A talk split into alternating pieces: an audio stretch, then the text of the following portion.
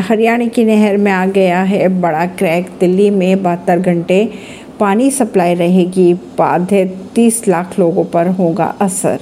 हरियाणा में नहर में क्रैक आ जाने की वजह से दिल्ली में पानी की सप्लाई अगले बहत्तर घंटों तक बाधित हो सकती है। दिल्ली के जल मंत्री के अनुसार कि हरियाणा सरकार से बातचीत चल रही है, जल्द ही नहर को ठीक करने का काम शुरू किया जाएगा। हालाँकि जल बोर्ड पानी की राशनिंग कर रहा है, लेकिन दिल्ली में एक बड़ा आबादी गर्मी के इस मौसम में बड़ी असुविधा के दौर से गुजर सकता है।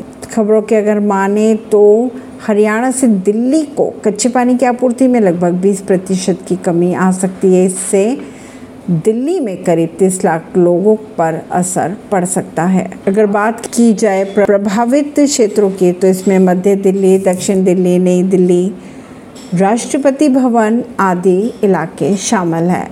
ऐसी ही खबरों को जानने के लिए जुड़े रहिए जनता सरिश्ता पॉडकास्ट से। परवीन दिल्ली से।